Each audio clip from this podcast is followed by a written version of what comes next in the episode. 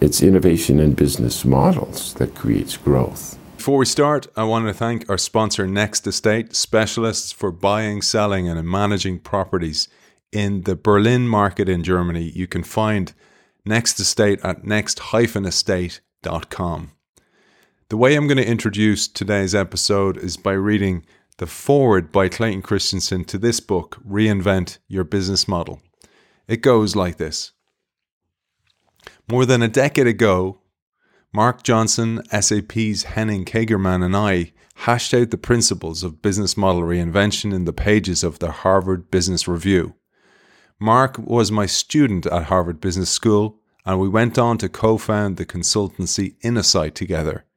In the years since, he has become my teacher as well as my partner and friend, which is about the most gratifying thing any professor can say about a former student. If our work on business model innovation has more than held up over the years, the term itself has become somewhat of an empty cliche or even a buzz phrase, so much so that we have been tempted at times to retire the term. That's a shame, because a deep understanding of the underlying principles of business models is an incredibly powerful tool, not just for management theorists, but for practitioners. Knowing how to build or rebuild a seamless business model is what allows the strongest leaders to stave off disruption from their competitors while driving innovation in their own enterprises. Essentially, a business model can be broken into four distinct elements a value proposition, resources, processes, and a profit formula. I like to imagine that each of these four elements has a dial on it. When they are all set correctly, both the customer and the company receive what they need. However, between the time that the company designs, builds, and ships its first order and the time that it ships its 10 millionth, the settings on the dials will have been changed many times. Those dials rarely change in isolation. If the setting on one conflicts with, the, with another, that other dial setting must change as well.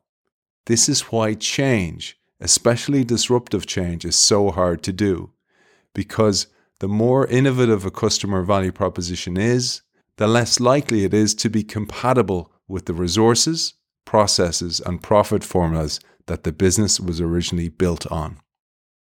What this means in practice is that the new and different must be separated and even protected from the tried and the true. As Mark says, to play a new game on a new field requires a new game plan.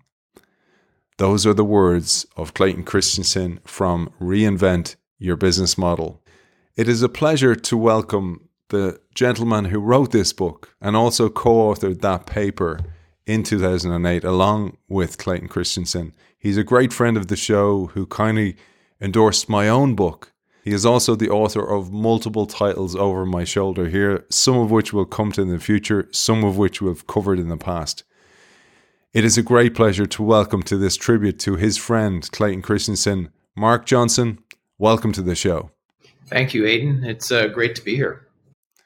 It's always great to have you on the show, man. We covered in the past your great book, Lead from the Future, one that I absolutely love and hope to recover again in the future because it's never out of date, as this article that you co authored back in 2008 shows as well.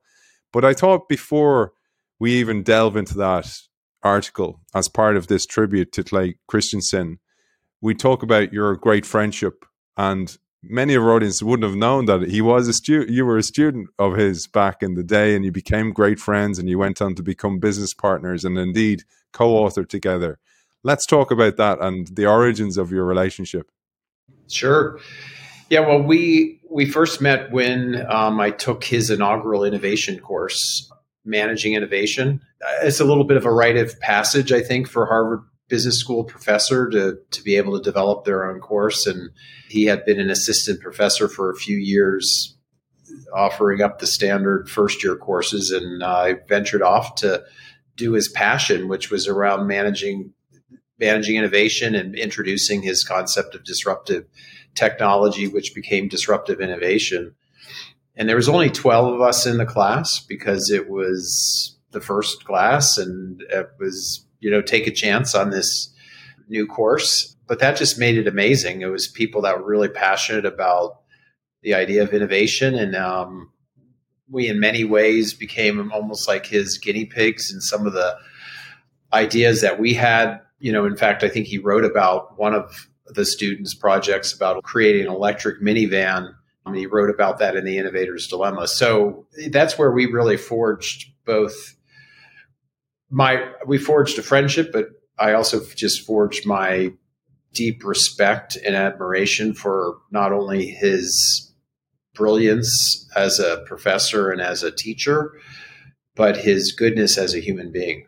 And we ended up having the opportunity to go and collaborate when I when I graduated from business school and went on to to Booz Allen and Hamilton. We did some collaboration there, and that that's when it led to us deciding that we would try to work together in a more concentrated way.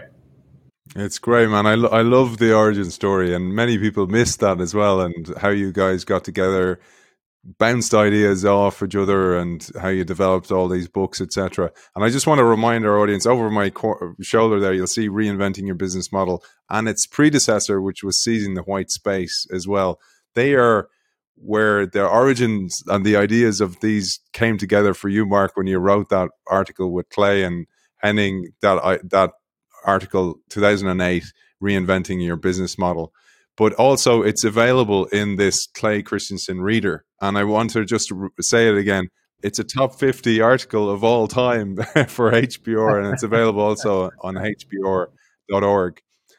I, let's get into the the content, and I'm going to open up the way you do in that article as well, in because it's so interesting to look back and see how certain things played out, and we see the thinking that you had back then, how important it was, and how it was such a competitive advantage. Here's how this article starts.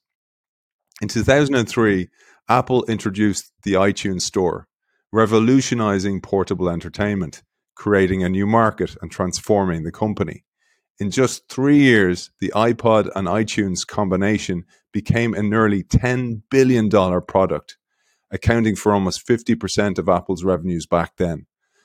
Apple's market cap catapulted from around 1 billion in early 2003 to over 150 billion by late 2007. We know where it is now. It's a 3 trillion dollar company. This success story is well known, but what's so interesting is that what's less known is that Apple was not the first to bring digital music players to the market. A company called Diamond Multimedia introduced the Rio in 1998, and another firm, Best Data, introduced the Cabo 64 in 2000. Both products worked well and were portable and stylish. So, why did the iPod succeed rather than the Rio or the Cabo? Over to you, Mark. It's still a fascinating story to me after all these years is you see all of these different companies that were well before Apple and the design and development of MP3 players. Um, and as you mentioned, those companies, Best Data and the and then the Rio. On the Rio side, it wasn't just the Rio Riot or the Rio Diamond, it was also the Rio Riot. So they had different models. There was a company called Creative that had their own MP3 player. And so it's just fascinating to see, you know, all of these technology leaders, if you will, that nobody's ever heard of uh, because they weren't able to crack the problem. I mean, they they they got part of the way, with the idea of portability and to be able to customize so you could have the kind of music you wanted in your pocket. But they couldn't crack the ultimate problem, especially for a consumer good, which was to make it to make it simple, to make it easy to, to and and the technology wasn't going to get you there for that attribute. You needed to wrap the business model around the technology by combining the service of Apple iTunes with the software and the product together to be able to enable, uh, you know, to be able to enable that to to happen. just a reminder 2008 is when you wrote this, and you had been doing the research for at least a year before then. So at that time, many organizations were talking about disruption, and they were talking about they used the term not in the same term way that Clay meant it, but they talked about disruption to their business as usual. And many of them talked about the need for reinvention or to change the organization, etc. But as you identified back then, very few talked about business model reinvention or that any of those transitions or transformations were business model related.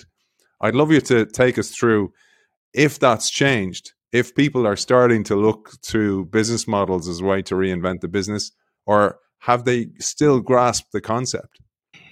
You know, I, I, I would give, I guess, two aspects to it. I mean, I, I certainly think there's more attention to what is a business model. You know, the the language is developed through the articles and books that I've written and written with Clay. Um, you know, there are other authors that have have written about it. There's more research in universities, no question about it. Um, I think that there has been uh, more effort within corporations, in particular, to identify and understand business model and business model innovation.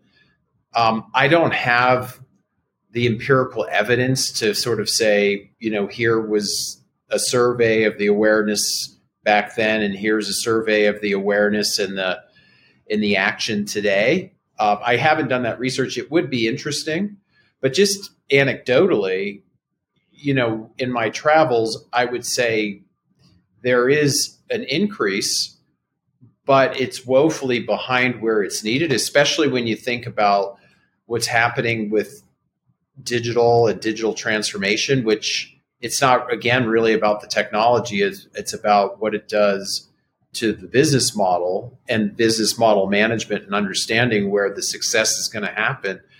But i think what gets in the way is uh, with incumbent organizations it's the organizational challenge. It's the the rules norms and metrics. It's the cultural barriers that are getting in the way of of seeing business model innovation really flourish.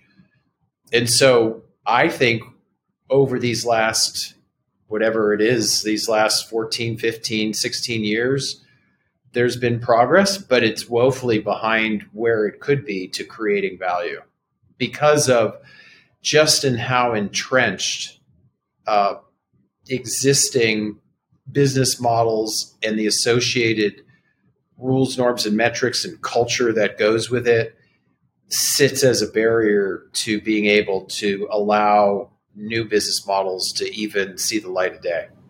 If there's one thing our audience w- will be aware of, Mark, from this series on clay, from this tribute series, is they'll understand the idea of a new growth market and they'll understand non consumption. And you highlighted in that article that new business models often look unattractive to the incumbent at the out, outset. And in order to see past those borders, as you put it back then, you introduced this three step roadmap. And I thought that was really, really helpful to get beyond not just, as you said, the entrenched business model, but also the entrenched mental model of the organization and to be able to see opportunity where it looks like a step backwards. Yeah, I mean, I think which has been deep in the Clay Christensen, um, you know, Insight and, and other groups' literature is the idea of jobs to be done.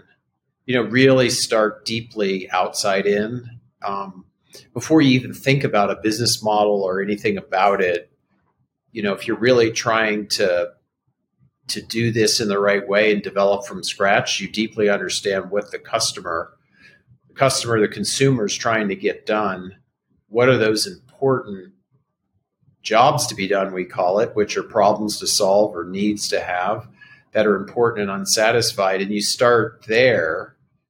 And then you say, how would you address that job with a value proposition, a product or service?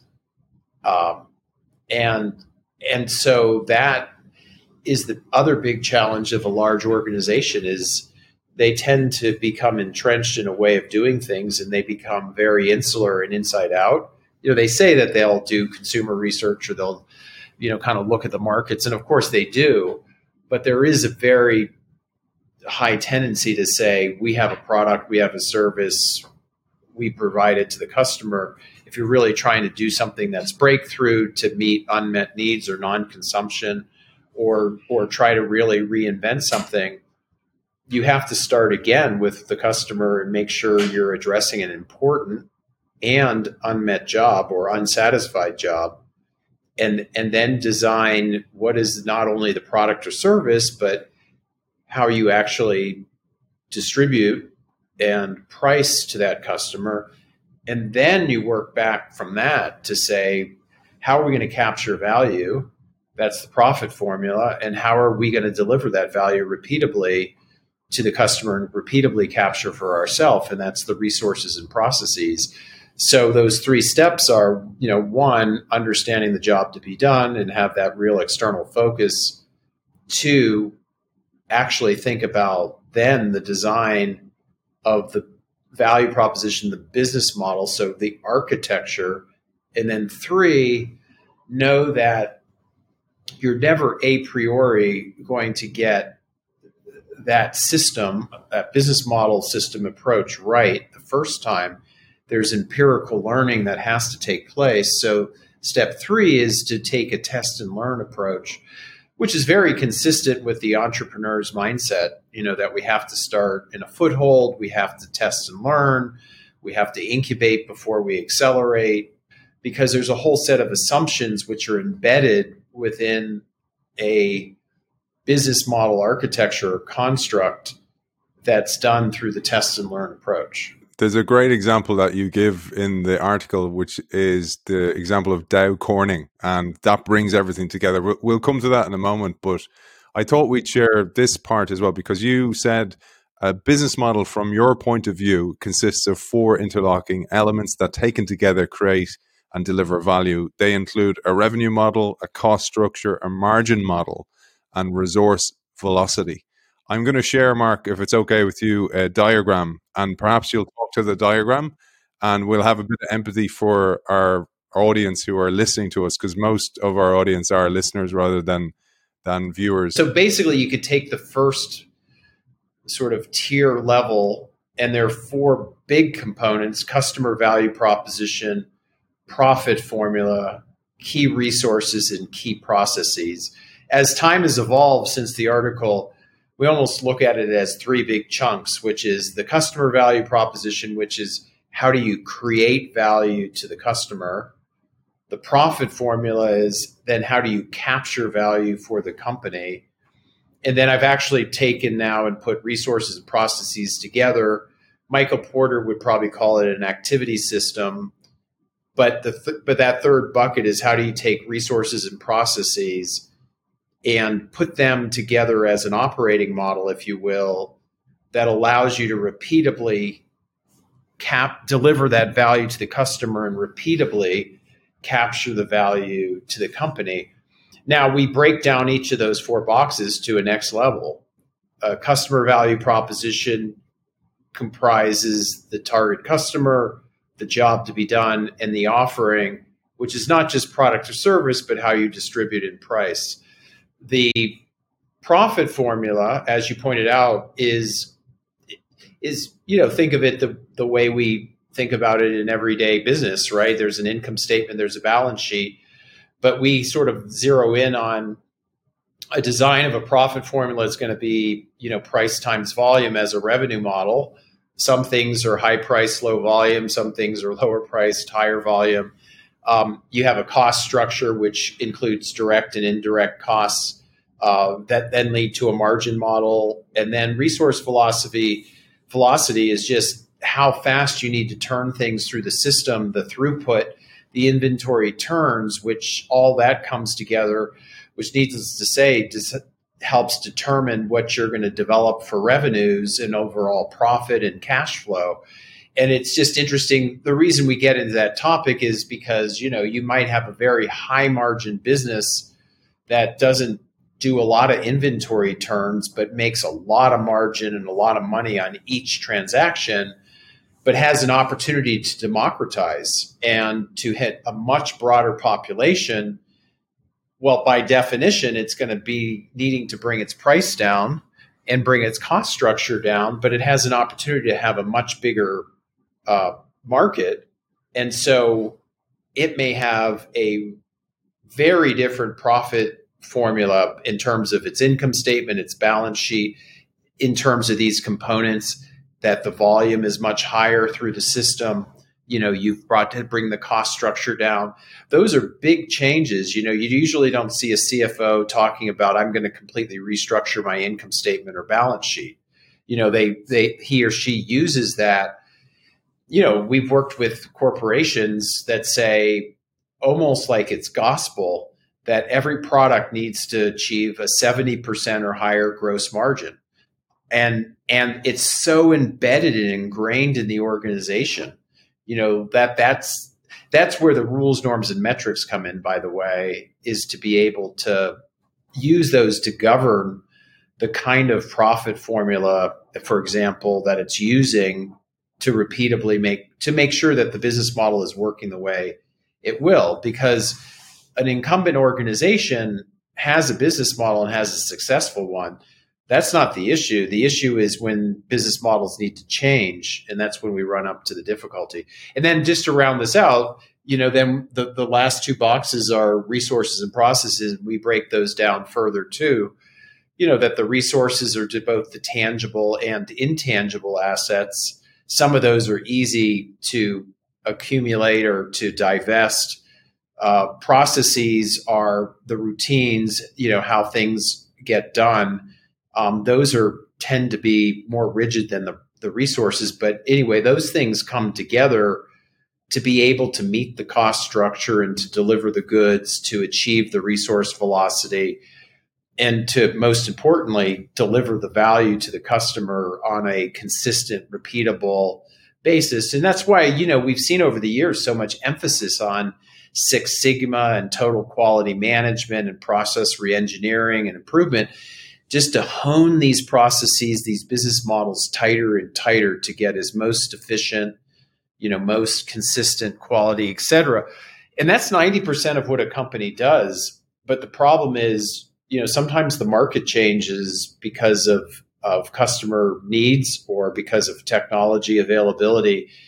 And when that happens, it's sometimes dangerous to say what we have done in the past and what we have as our unstated but powerful business model may no longer be applicable for the changes that have occurred. Said there, I absolutely loved what you said there because this is one of the huge problems. You talked about a CFO there, for example, and the w- w- when you're a change maker in an organization, you encounter this resistance the whole time, but you what's happening is the person on the other side of the table is trying to get your idea into their head through their existing lens. And you said that rules, norms, and metrics often are often the last element to emerge in a developing business model. They may not be fully envisioned until the new product or service has been road tested, and nor should they be. Business models need to have the flexibility to change in their early years that speaks so much to this idea of an emergent strategy that we've talked about before. Clay's talked about this at length, and Rita McGrath talked about when she talked about discovery driven planning. You need to be emergent, and organizations, because of that, that per- place of the perch of success, look upon those new ideas and scorn sometimes. They they go there's no money in it or it's too too small or it's not attractive. This is such a massive problem when it comes to innovation. It's something that time and time again even still today so many innovators and change makers come forward how do i get around this problem? Maybe you have some thoughts on that. I think a few things that we've learned over the years is you know kind of some of this ties to lead from the future. One of the things is there has to be enough of a shared vision about where the company's going and strategy to think about like what is going to be needed in the future financially and positioning wise to achieve you know the the relevance, the success, what what the company wants to be, you know, what it, where it wants to go, and that we have found. In other words, you need the vision and strategy before the innovation, and and so the more that there can be an understanding of gaps, of growth gaps, of of positioning gaps, of of new businesses that need to be developed that likely will not behave in the same way as the existing businesses, the more you have alignment and commitment to the resource allocation of taking those new nascent businesses and giving them the time to experiment and grow uh, where they're not going to do anything for the first number of years to the bottom line or to the financials. But because you have this big picture, long term strategic lens, you get alignment and commitment behind to say, we are planting seeds for the future and we're going to give that that effort the runway it needs to be able to be successful. So one is I think you've got to you've got to have not just an outside in jobs to be done look, but you have to have a future back forward looking you know, let's align on the vision piece, the strategy piece to be able to give a better rationale for why we would invest in an effort to create a new business model in the first place. And oftentimes you don't have that that vision and that alignment and so there's all this plenty of work to do in the core and these business model efforts seem risky, they seem distracting, uh, they seem like somebody's you know experiment uh, you know pro- science project, but but you don't have that strategic rationale. So so that's one. Second, I think is you you got to build this language that we're talking about, a language of what is a business model, what it's not. You know how the circumstances by which you need to think about a new business model. You have to build some, you know, some competency, some mindset around it and, and then and then I think the third piece of it is you have to provide, I guess, the right skill set and tools and structure to say, you know, we're going to develop this in a different way than our classic product development. We do need to think about separateness. We need to think about, you know, what does it mean to kind of build an accelerator or an incubator?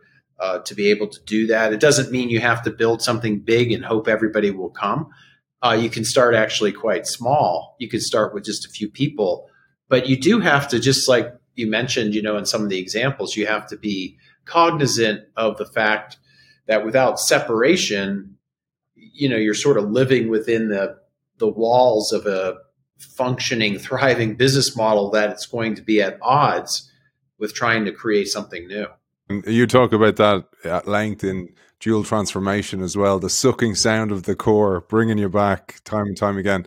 Let's give a couple of examples. You mentioned in the article the great example of Hilti, which went from selling drills to hour power by the hour.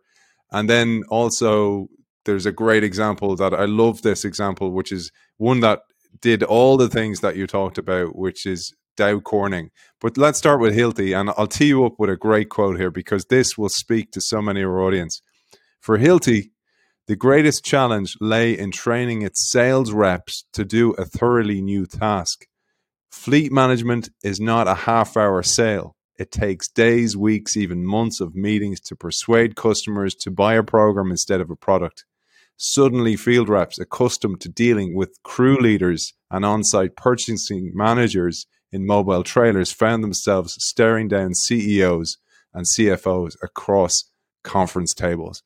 I thought that encapsulate the challenge so so well.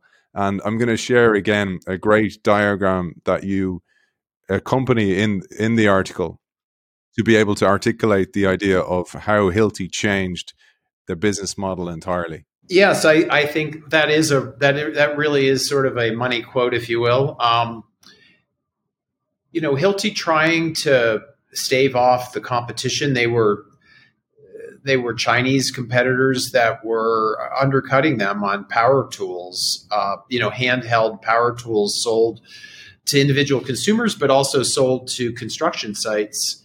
Um, and Hilti had always been a powerful brand. You know, they they they were known for their quality, continue to this day, and so they just didn't want to kind of race to the bottom. Uh, they wanted to try to preserve their brand. They wanted to keep that differentiation, but they they knew they needed to stave off commoditization, and and so back to the jobs to be done lens. They realized that when they were working with these crews on construction sites, that it wasn't enough to just say, "Hey, we are selling a tool." The there were challenges within these tools, which is if they broke down or if a piece, an accessory got lost or the tool itself got lost, um, the productivity would immediately go down uh, because uh, the construction site, even though these were small little tools, it could it could affect the overall work plan, if you will, the the, the, the process flow, and and everything would need to stop uh, while you try to go find or fix this tool.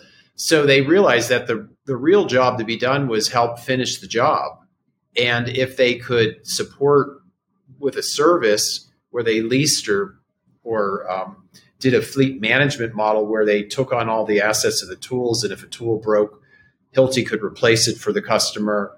If uh, you know, they, they could manage the inventory so that they knew where things were in a much more efficient, effective way.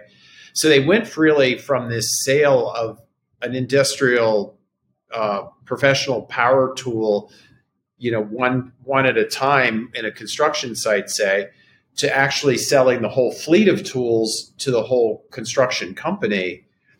Um, that would mean you wouldn't be selling to individual uh, construction workers, but you'd be selling to the CEO.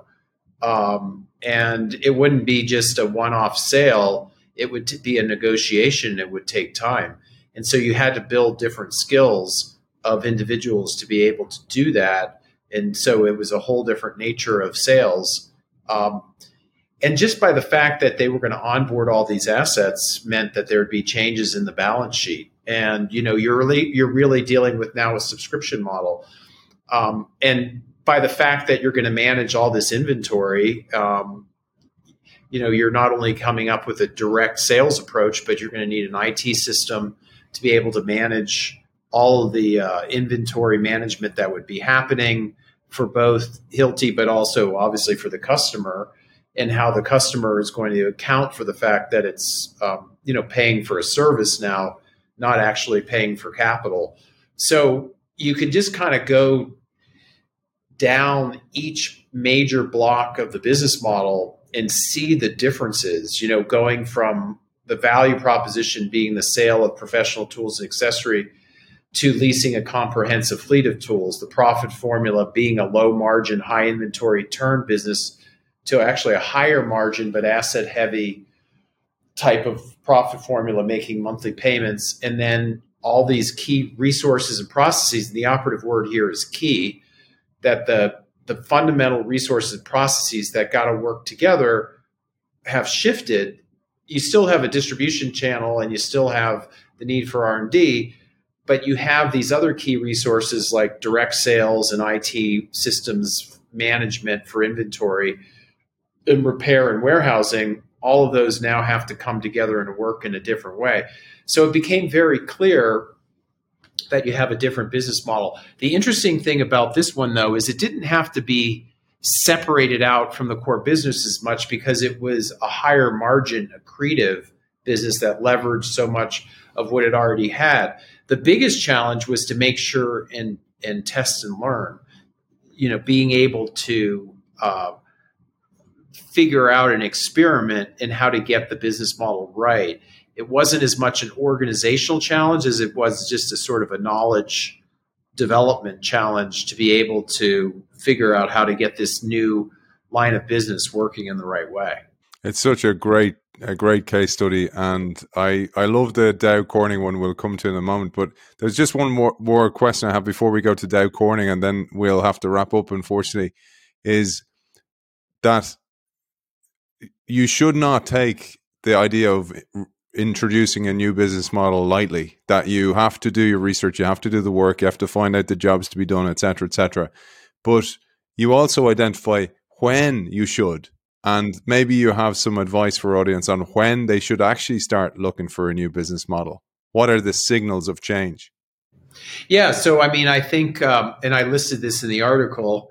I may not get all five of them at, at the time, and maybe we've even adjusted, but there's some basic circumstances of change. So, in the case of Hilti, what you were seeing was the basis of competition in the industry was shifting, as it always does, going from you know pure product functionality and reliability to making something more convenient and customizable to ultimately a cost game.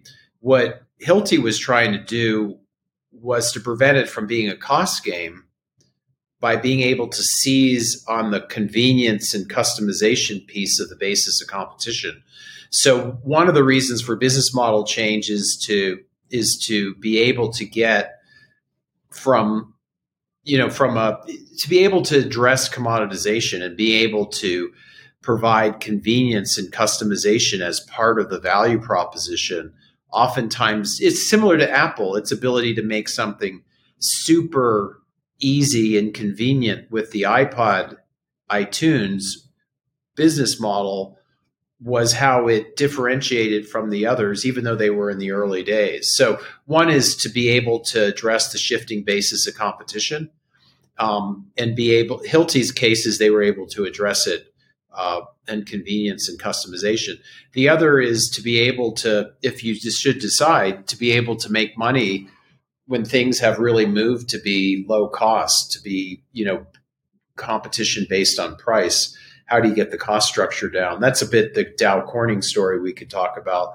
The other is nascent markets, you know, trying to go into a non consumption, um, you know, being able to achieve new markets that have to break down the barriers of access and wealth in general.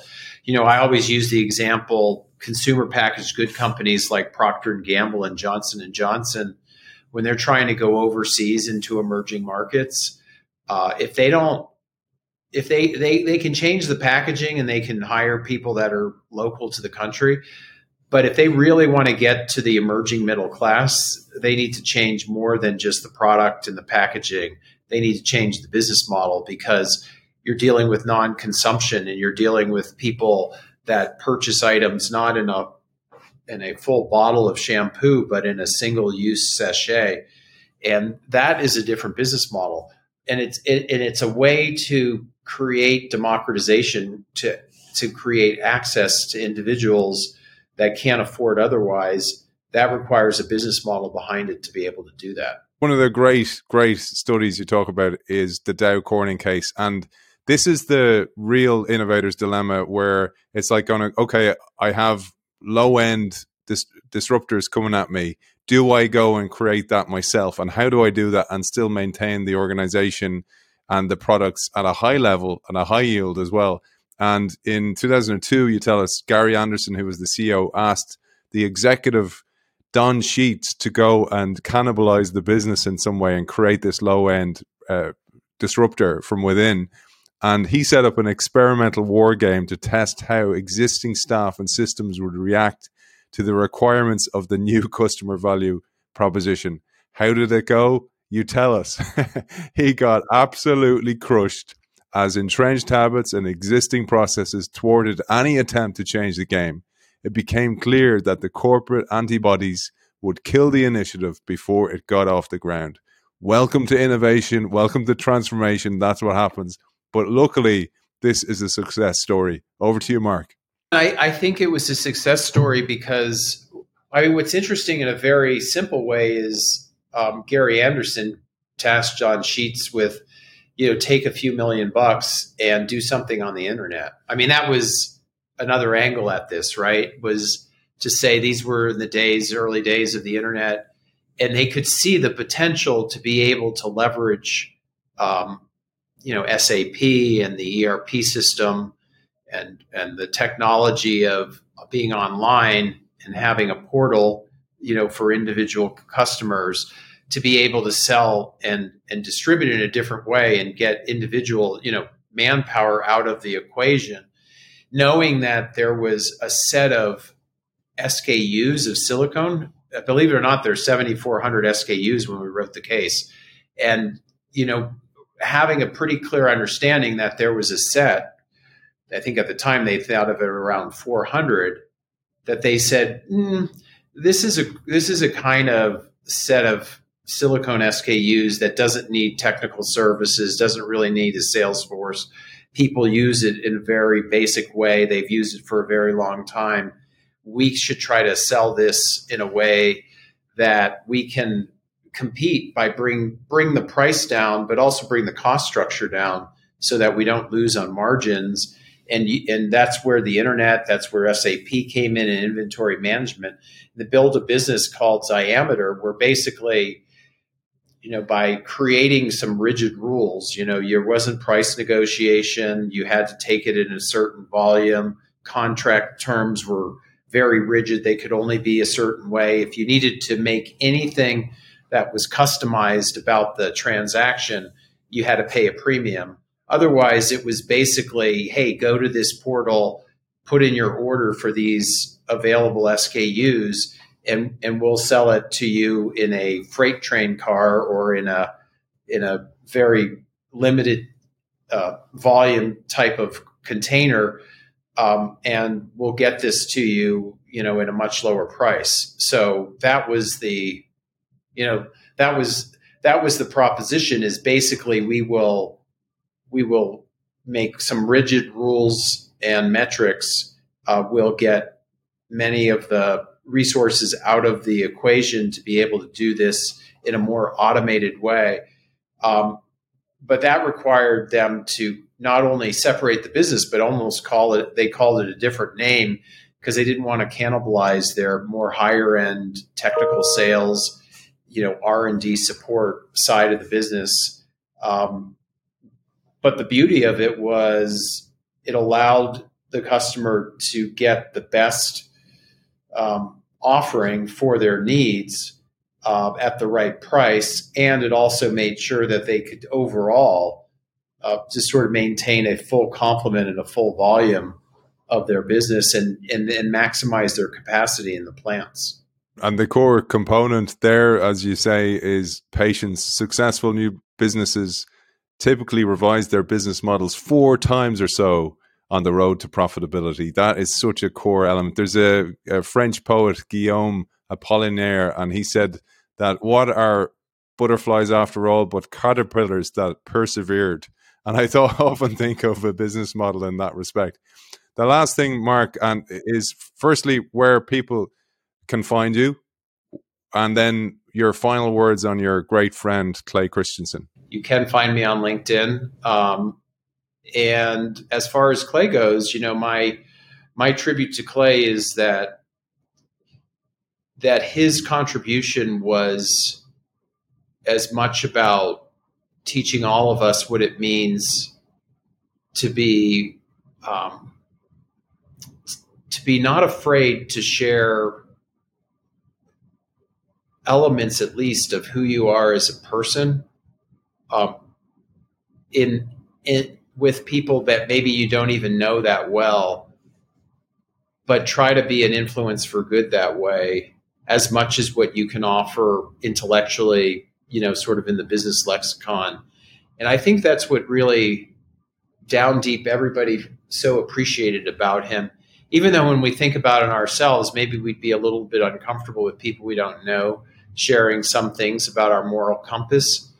But but to me, one of Clay's just great, great contributions is being able to to be bold with his moral, you know, what what what he felt was the, morally important things to have right in your life.